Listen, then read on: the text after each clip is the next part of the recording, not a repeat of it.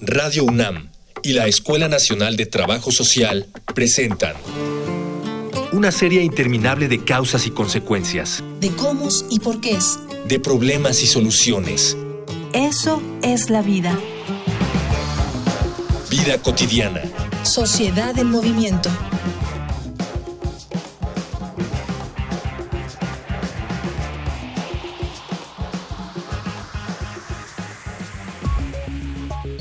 Aunque la desigualdad social siempre ha sido un tema de preocupación en la agenda pública, hasta hace algunas décadas los casos de jóvenes trabajando para apoyar a la economía casera eran la excepción de la regla. Para muchos, trabajar como menor de edad era similar a una experiencia y el dinero ayudaba a mitigar los gastos que no se incluyeran en las necesidades básicas. En nuestros días, la necesidad económica orilla a muchos más jóvenes a buscar trabajo y en la mayoría de los casos se toma ventaja de esta situación para explotar a esta fuerza laboral, la cual percibe un salario significativamente menor que las mismas labores realizadas por adultos. Es por eso que en esta emisión de Vida Cotidiana, Sociedad en Movimiento, hablaremos sobre jóvenes y empleo para lo que contaremos con la participación de la doctora Berenice Ramírez López, catedrática del Instituto de Investigaciones Económicas de la UNAM, y con la maestra María de Jesús Lope Amador, profesora de la Escuela Nacional de Trabajo Social. Dialogar para actuar, actuar para resolver.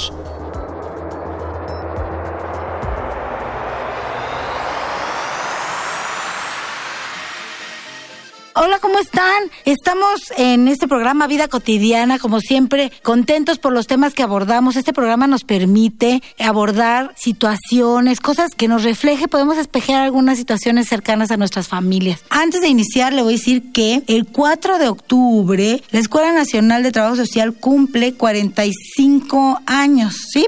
Y pues va a haber eventos, eventos que nos interesa, trabajosocial.unam.mx, ahí los ve. Mi nombre es Gloria Tokunaga y me encuentro con mi compañera ¿Qué tal? Buen día, soy Ángeles Casillas y bueno, hay diferentes temas como tú lo habías comentado. Hoy en especial, y a propósito del Día de la Juventud, Día Internacional de la Juventud, quisimos preparar un tema donde además de abordar todas las potencialidades que tiene este importante sector de la sociedad, también veamos una situación o fenómeno que se presenta con este grupo social, que tiene que ver con jóvenes y empleo. ¿Cuántos de ellos están empleados? ¿Qué condiciones tienen en este empleo? ¿Qué actividades desarrollan? ¿Hay una remuneración que sea justa para la actividad que desarrollan. Pero antes de iniciar propiamente con la presentación de nuestras invitadas, recordemos nuestros diferentes medios de contacto.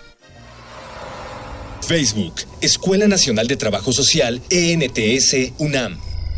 Twitter, arroba comunica, ENTS. Instagram, comunicación, ENTS. Y estamos de vuelta. Eh, estamos hablando jóvenes de empleo. Eh, decíamos que eh, vamos a hacer abordar un poco este tema y les quiero presentar. Aquí está ya con nosotros la doctora Berenice Ramírez López. ¿Cómo estás? Qué bueno que estás con nosotros. Muchas gracias. Buenos días. Y la maestra María de Jesús López Amador. Muchas gracias. Muy buenos días. Pues iniciamos. Iniciamos. Sí, vamos a empezar si quieren contextualizando y nos gustaría que la doctora Ramírez nos pudiera acotar a quienes estamos escuchando este maravilloso programa.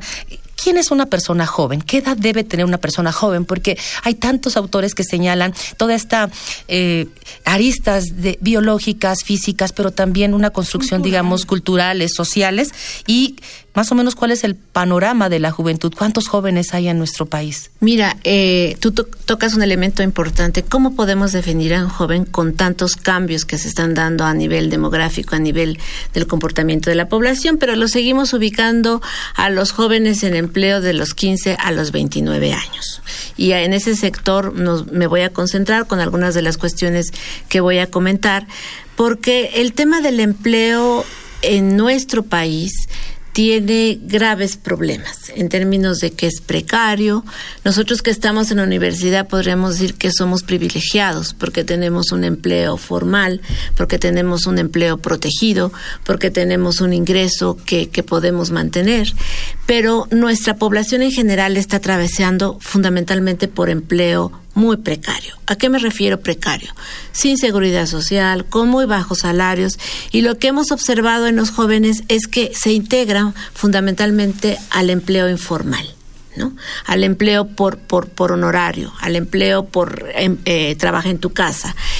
Y con, cuarta revolución tecnológica que tenemos a nivel mundial, esto se va a ir eh, eh, observando con mayor nitidez porque la gente está vinculada con actividades desde su casa, se puede conectar fácilmente, pero quisiera llamar la atención que necesitamos pensar en un empleo que tenga seguridad social. ¿Qué va a hacer la gente cuando tenga un eh, problema de salud y cuando llegue a la vejez no va a tener pensión? Y por eso me, interesa situarlo en esa perspectiva. Eh, llama mucho la atención que el 50% de los jóvenes en esta edad de 15 a, a 29 años, a los 18 años ya el 50 está trabajando, de los que están empleados y eh, mm, de aquellos 90 que estaban en actividad escolar, solamente el 5% llega a la educación superior, ¿no? Entonces, ahí tenemos un problema vinculado con educación. ¿Qué pasa con las mujeres? Las mujeres que están trabajando, eh, ahí se ve la inequidad, el 60% lo están haciendo en actividades del hogar, ya sea como trabajo doméstico, ya sea como cuidadoras, ¿no? Y esto nos está diciendo que tenemos que hacer cambios en nuestro modelo económico, que tenemos que vincular educación con empleo, con formación, con mayores salarios y que tenemos en ese sentido un gran reto, porque si no entonces tendríamos lo que hemos estado hablando en los últimos años sobre los ninis, ¿no? Los los los, los eh, eh, eh, jóvenes que no pueden trabajar ni estudiar, pero aquí yo me estoy concentrando en los que están trabajando, cuáles son sus condiciones de precariedad y de informalidad. Y son muchas aristas son muchos elementos que están presentes desde eh, identificar el por qué. Y, no sé, maestra eh, María de Jesús, una pregunta que como, como sociedad, como padres también nos hacemos. ¿Debe un joven trabajar? Esta, este grupo de 15 a 29 años debe, ¿por qué lo hace? ¿Qué beneficios o qué desventajas tiene de, incluirse en estas, en estas etapas donde bien lo decía la doctora, hay una aspiración, digamos, educacional que se ve trunca? Bueno, eh, complementando un poco los datos de la doctora Berenice, tenemos 31 millones de jóvenes en México. De esos, el 33% es, es, población económicamente activa. ¿Debe o no trabajar un joven? Pues en, eh, principalmente si fuéramos un país desarrollado o con otras condiciones, diríamos que un joven debería estar en la etapa de formación. ¿no? Todavía de 19 a 24 años es una etapa de formación de los jóvenes. No debería estar desarrollando actividades productivas. Sin embargo, las carencias, la crisis por la que pasan las familias obliga a los jóvenes o bien o abandonar los estudios o bien soportar sus estudios vía también trabajo, tiempo de trabajo y tiempo escolar, ¿no? Ese es un componente importante. ¿Qué ha pasado hoy también? que encontramos como un desquebrajamiento entre la esfera del mercado de trabajo, hay una ruptura, ¿no? Y entre la esfera del mundo de la formación, de la escuela se han roto estas esferas, estas articulaciones que en algún momento sirvieron para la movilidad social y eso no está permitiendo que el joven se movilice, estos capilares que ve de conexión para moverse a estos espacios en mejores condiciones de vida y trabajo ya no están funcionando, ¿no? Funcionaron para los 60, los 70, algo de los 80, pero en la época actual ya no la, doctora Berenice decía que, que esta exigencia de nueva digitalización, de mayor trabajo intelectual, también le da un derrotero especial a los jóvenes, ¿no? Hay una exigencia especial que los jóvenes adquieran otras cualidades y otras calificaciones. Sí o no deberían de trabajar, diríamos que no. Esta etapa de formación de los jóvenes debería ser para eso, para formarse, para calificarse, para poder llegar en las mejores condiciones a un, a un mundo del trabajo trabajo altamente competitivo. Sin embargo, no es así. Y la otra exigencia, ¿no? La de la experiencia laboral. Hay una exigencia importante de que los jóvenes ya lleguen con experiencia laboral. Hoy, hoy escuchamos en este entorno tan particular político que estamos viviendo que va a haber contratos de aprendizaje. Eso ya lo estableció la reforma laboral.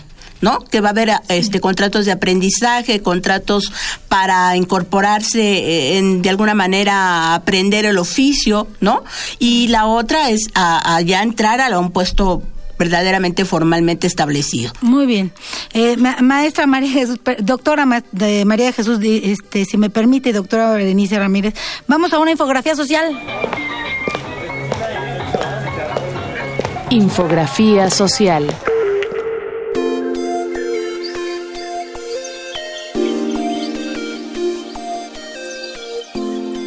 En México existe un total aproximado de 51.433.000 personas que conforman la población ocupada. De ellos, 3.058.000, es decir, el 6%, son adolescentes entre 15 y 19 años. 11 estados de nuestra República concentran el mayor número de trabajadores menores de edad, con más de 100.000 empleados en esta condición cada uno. Encabezan esta lista el Estado de México, Jalisco, Guanajuato y Puebla, en ese orden. Además de las problemáticas sociales que obligan a la población joven a buscar trabajo, la principal preocupación se enfoca en la calidad de las condiciones laborales de estos jóvenes, ya sea porque los consideran menos experimentados, menos necesitados o porque la acción es ilegal en sí. Muchos empleadores no se preocupan en ofrecer prestaciones como un seguro médico, ya no digamos un sueldo digno. Del total de trabajadores jóvenes en México, solo el 34% cuenta con seguridad social, sin importar que ellos conformen el grupo más vulnerable de trabajadores en nuestro país. Más de la mitad de estos trabajadores, 50.6%,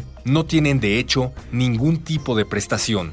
Desde la reforma a la Ley Federal del Trabajo de 2012, México ha mostrado una tendencia a la flexibilidad laboral, lo que significa mayor facilidad en las condiciones de contratación y, por lo tanto, una creciente tendencia a la situación de precariedad laboral. Las condiciones continúan cuesta abajo, pues los empleados no solo perciben un menor sueldo año con año, sino que aquellos que resultan contratados en el proceso entran con un ingreso mucho menor con respecto a años anteriores. Para 2017, las cinco entidades con peores salarios en México eran Michoacán de Ocampo, Zacatecas, Oaxaca, Guerrero y Veracruz.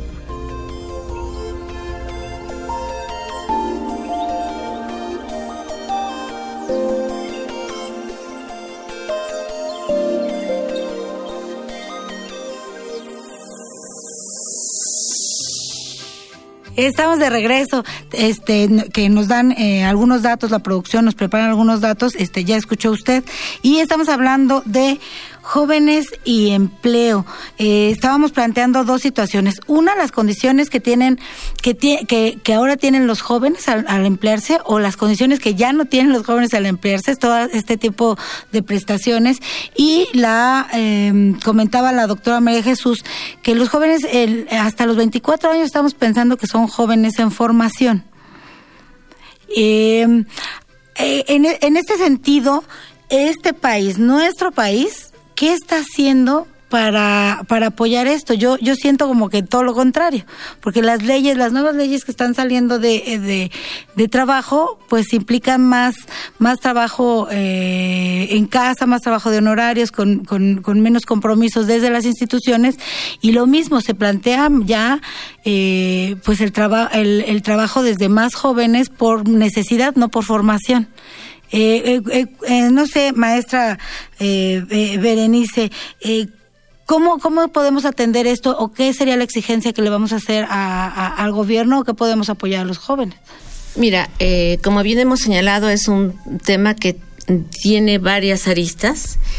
en el tema de formación, evidentemente, como decía Mari de Jesús, hasta los 29 están en una etapa de, de formación.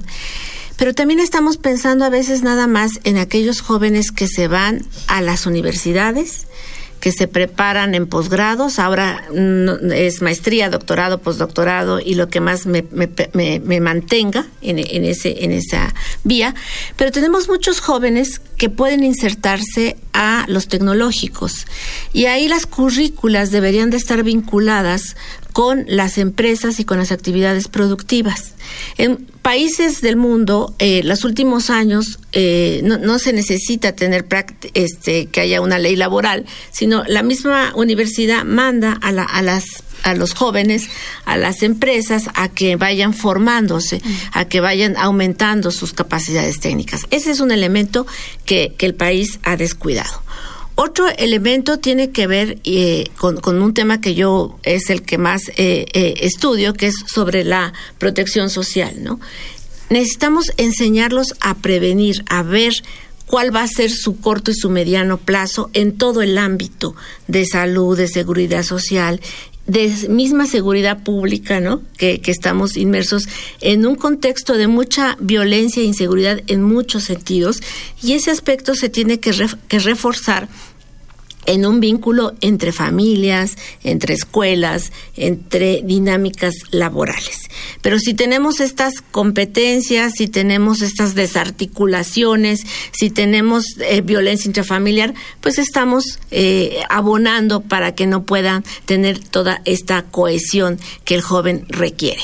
Y otro elemento que, que yo quise mostrar también es la inequidad que hay con las mujeres, ¿no? Que es otro tema que también María de Jesús y yo hemos abordado en otros elementos. Aquellas eh, jóvenes que tienen mayor formación profesional y que están en el campo laboral tienen más años de estudio, eso nos los arroja la ENOE, y ganan menos que los hombres. ¿sí?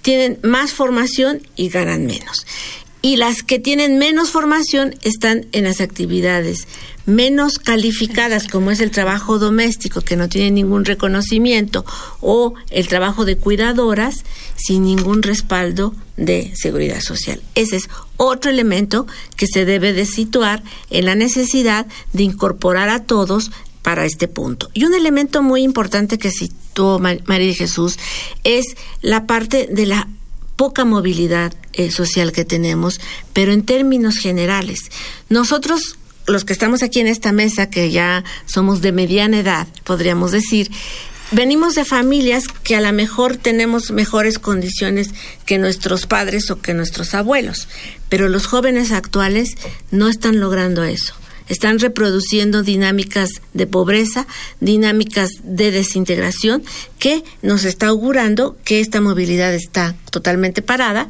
y que nos vienen años complejos en jóvenes en pobreza y en población en términos de pobreza, ¿no? Sí.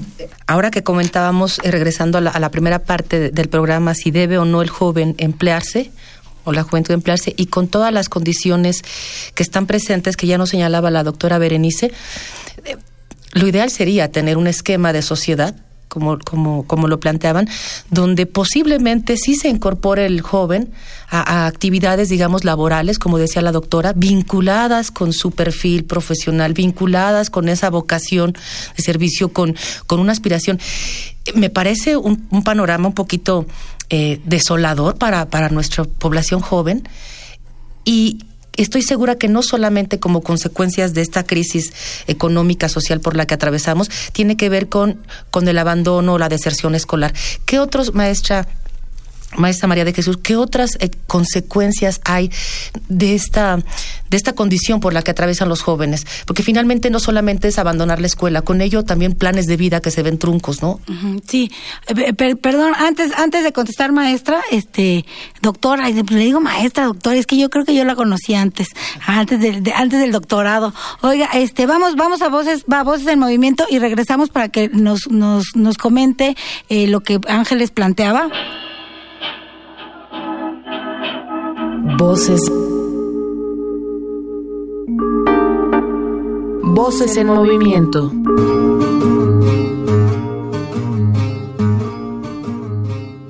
Orgulloso de estar. Orgulloso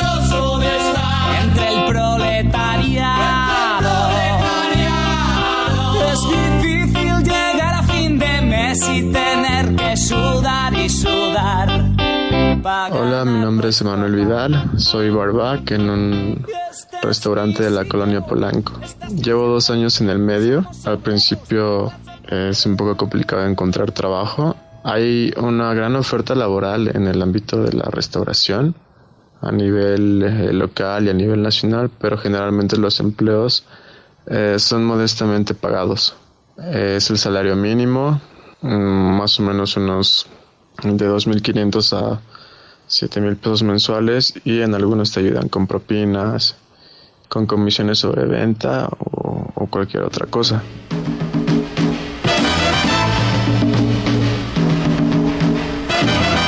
Breaking rocks out here on the chain gang. Breaking rocks and serving my time.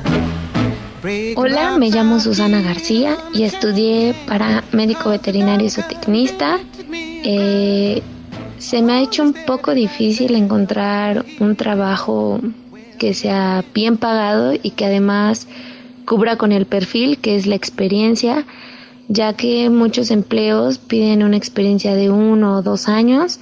Entonces, eh, conforme vas estudiando, prácticamente tienes que generar esa experiencia, porque cuando sales, pues realmente no tienes esa experiencia que te piden, solo de prácticas, entonces sí es un poco pesado.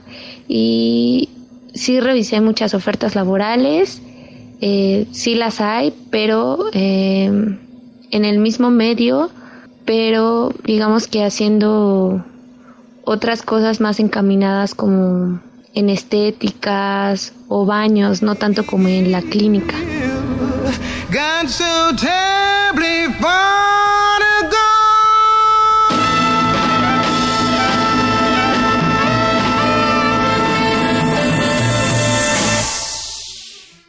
Ya estamos de vuelta, estamos de vuelta aquí en Voz en, después de escuchar Voz en Movimiento, estamos en su programa Vida Cotidiana.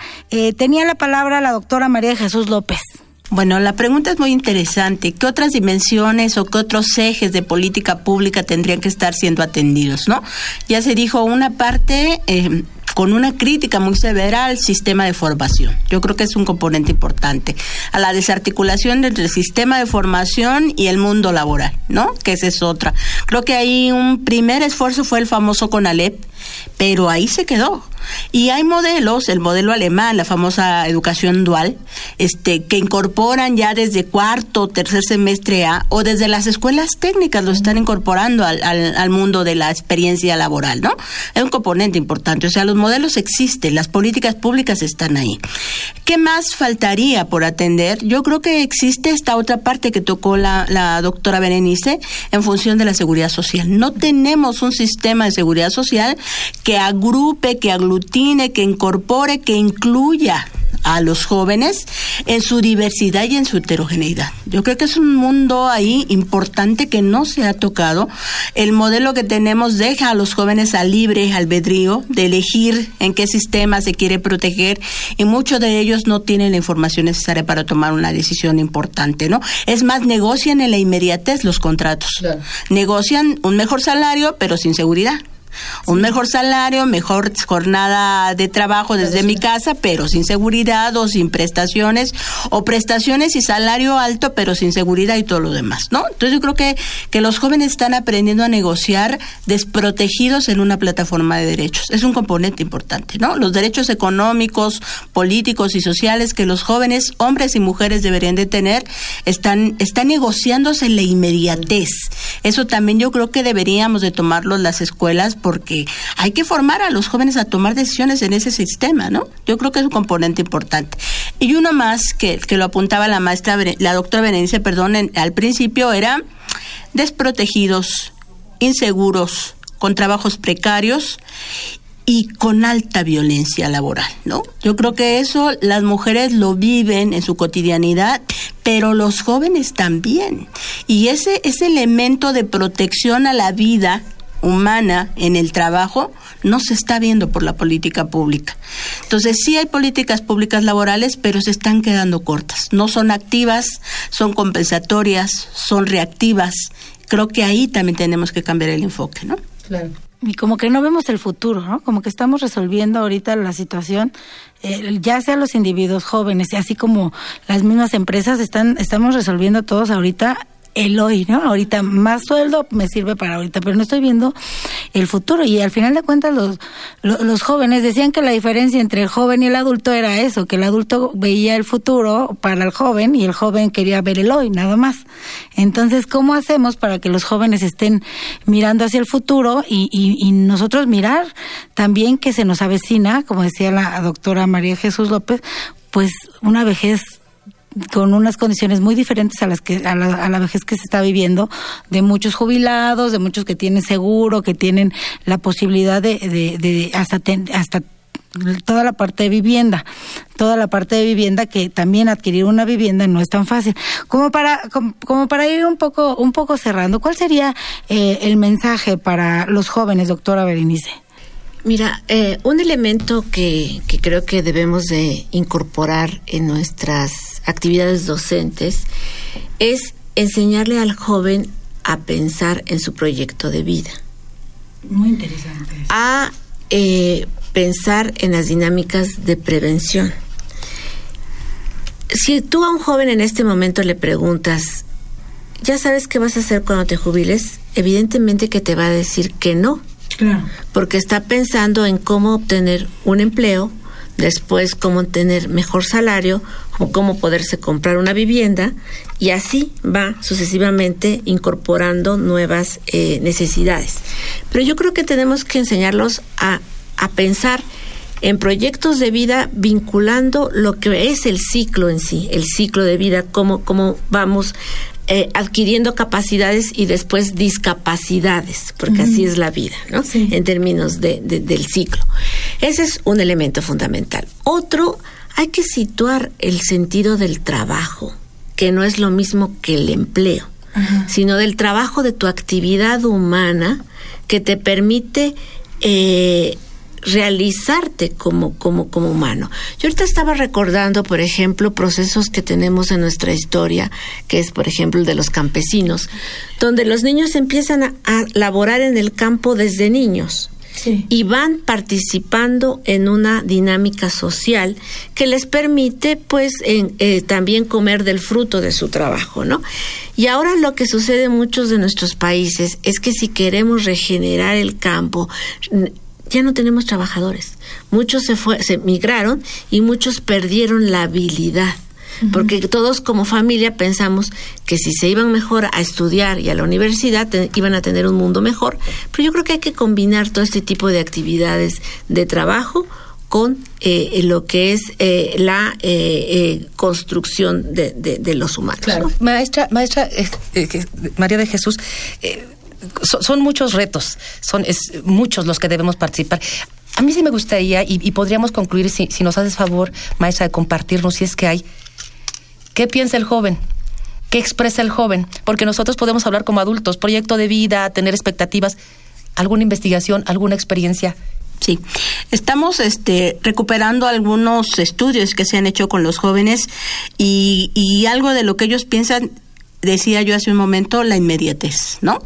Negociar bajo mejores condiciones, vivir el momento, tener espacios de recreación, resolver en lo inmediato y poco ver hacia el futuro, como decía la doctora, ¿no? Es un componente importante. ¿Qué más piensan los jóvenes? Pues piensan que si el trabajo no es este no se ajusta a sus necesidades, tiene una gran movilidad dentro del, mundo del trabajo. Cambia constantemente porque no nutre sus expectativas de vida, ¿no? Entonces, muchas empresas están viendo verdaderamente mm, contrariadas en el sentido de que no les duran los jóvenes en las empresas, porque no están siendo satisfechas sus necesidades, tanto objetivas como subjetivas, emocionales, ¿no? Y un tercer elemento es que los jóvenes sí quieren seguir produciendo, pero también le están apuntando a lo independiente. Por eso hoy la categoría de, de, un ejercicio libre en el mundo del trabajo es ser trabajar por cuenta propia, independiente, pero sin ver estas otras partes de lo que era el trabajo formal en, en su primer, en su, en su etapa de oro, como lo conocimos muchos de nosotros, ¿no? Entonces ellos lo están viendo en eso, andar por la libre y, y ahí están negociando al mejor postor y desde ahí se van moviendo. Y muy pocos de ellos tienen muy clarito que quieren hacer vida en una institución, en una empresa, en, en una organización donde les pueda dar posibilidades de mayor desarrollo y hacer vida laboral, proyecto laboral que conjugue con proyecto de vida, ¿no? Muy pocos de ellos. Un proyecto laboral que conjugue con proyecto de vida. Pues ya escuchó usted usted este, impulse a los chavos a que vean hacia el futuro. Muchas gracias, doctoras. Gracias, gracias de verdad por, por venir a este programa. Se nos acaba el tiempo. Este programa es muy chiquito. Tenemos solamente 30 minutos para estar al aire. Y pues gracias a la producción, Miguel Alvarado, Carolina Cortés, Luis Tula, en la información Jorge Herrera y Cindy Pérez. Y está también con nosotros Rafael Alvarado en los controles. Gracias, gracias a todos por hacer posible este hermoso programa de vida cotidiana. Mi nombre es Gloria Tocunaga. Me despido y estoy aquí con mi compañera. Sí, hasta luego, Ángeles Casillas. Nos escuchamos el próximo programa. Vida cotidiana es una coproducción entre Radio UNAM y la Escuela Nacional de Trabajo Social.